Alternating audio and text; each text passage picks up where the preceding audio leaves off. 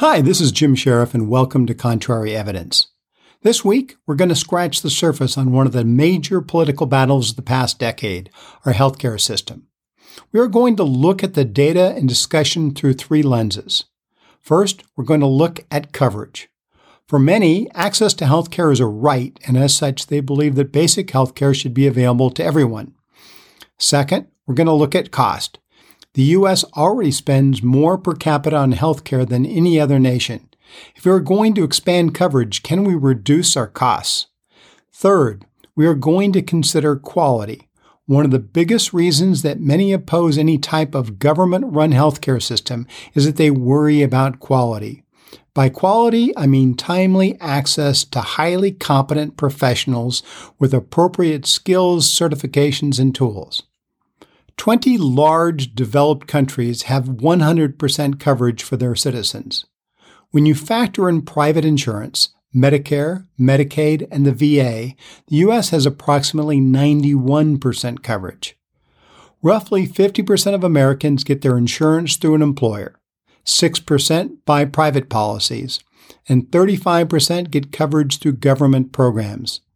As hospitals cannot deny emergency treatment to the uninsured, there are some costs for emergency services for the uninsured that flow to the other coverage providers.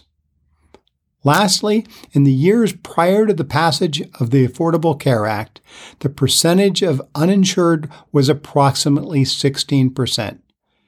ACA reduced the number of uninsured by approximately 20 million, or about 43% of the uninsured. The CBO estimates that the annual cost of ACA is approximately $160 billion for an annual cost of approximately $8,000 per newly covered person. This implies that the annual cost for providing coverage to the remaining uninsured would be around 200 billion. On the cost side, the US spends 30% more per capita than Switzerland, which has the second highest per capita expense. The US spends over 100% more than Canada does.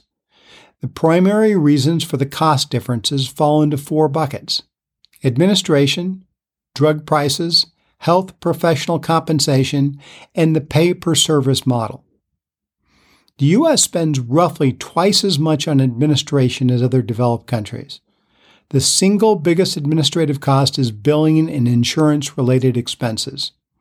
Three ideas are commonly proposed to lower administrative costs. The most radical suggestion is to move to a single payer, Medicare for all.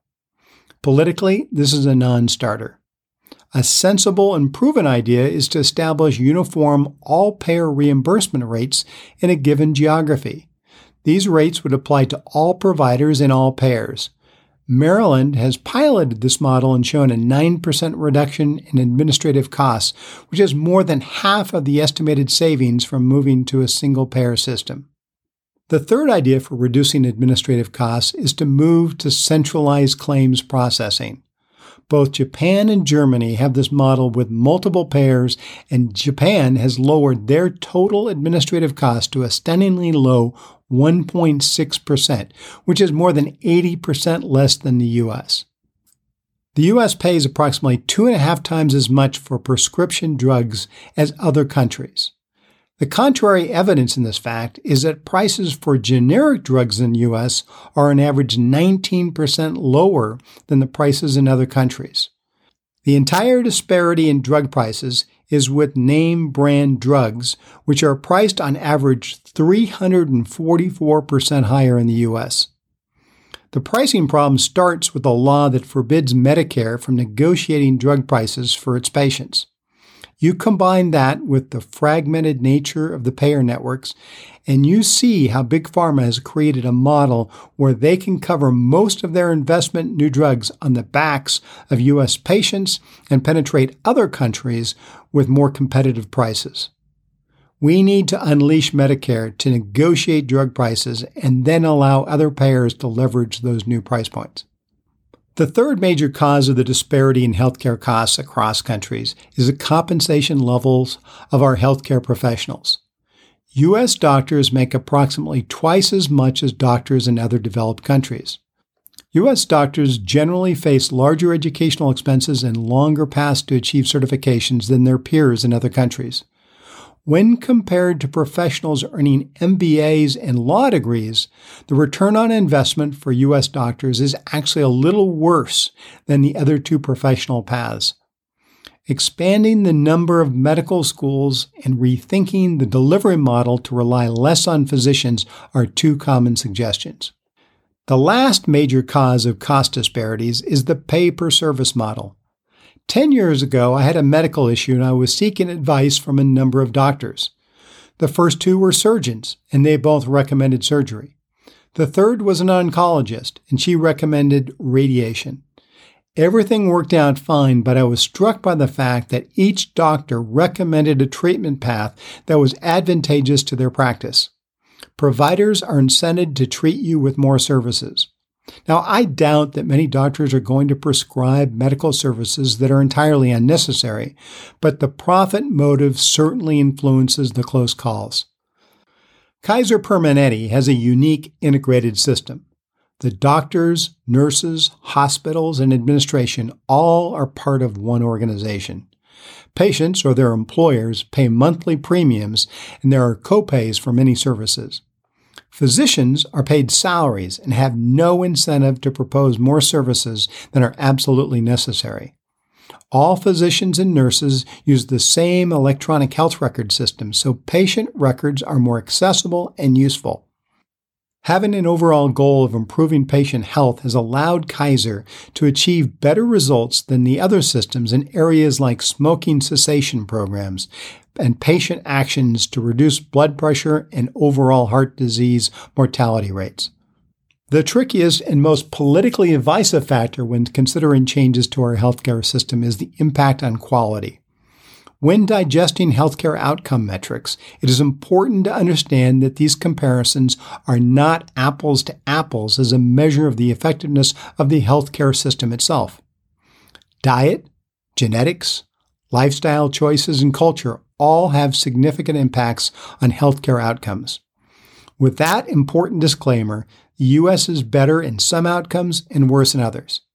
The U.S. has better outcomes in treating heart attacks, strokes, and cancer than comparable countries. The U.S. manages sepsis better than most countries. The U.S. has worse outcomes for maternity related deaths, respiratory diseases, and post operative clots. The U.S. has a lower life expectancy and a higher rate of premature deaths. When measuring the wait time to see a specialist, the US is better than the average of comparable countries, but worse than Germany, the Netherlands, and Switzerland. The above numbers are averages across all socioeconomic groups. A well educated, well connected, and well insured American gets much better than average outcomes. The question is are we willing to deliver worse outcomes for this group in order to achieve better average outcomes for the population at large? That population is well served by the healthcare system today, and they will have a very tough time accepting inferior care results. There are no simple solutions to our healthcare system issues. The following are some no brainer ideas to start moving things in the right direction. First, Establish a very basic and very low cost healthcare plan that is available to all, a public option. This would not be as comprehensive as Medicare for All, but would provide preventive services and some basic level of coverage with a moderate lifetime cap. We should utilize copays to ensure that patients are judicious in the use of the services. Second, unleash Medicare to negotiate drug prices. Make the negotiated prices transparent and encourage private insurers to aim for comparable prices. The savings just from Medicare and the VA would cover half the cost of the public option plan above. Third, utilize Medicare, the VA, and the public option plans to drive serious efficiency innovation in the healthcare system drive increased use of telemedicine, nurse practitioners, and physician assistants to expand and lower the cost for basic healthcare delivery. Fourth, establish a commission to review the current education and internship requirements to earn certifications in the U.S. Look for ways to expand the number of new doctors and to lower the entry cost for physicians. Fifth, double down on the Kaiser Permanente model with incentives and tax advantages to expand the use of the integrated healthcare system. That's a start, but there will be much more change required to ensure that the U.S. is a leader on all three fronts coverage, cost, and quality.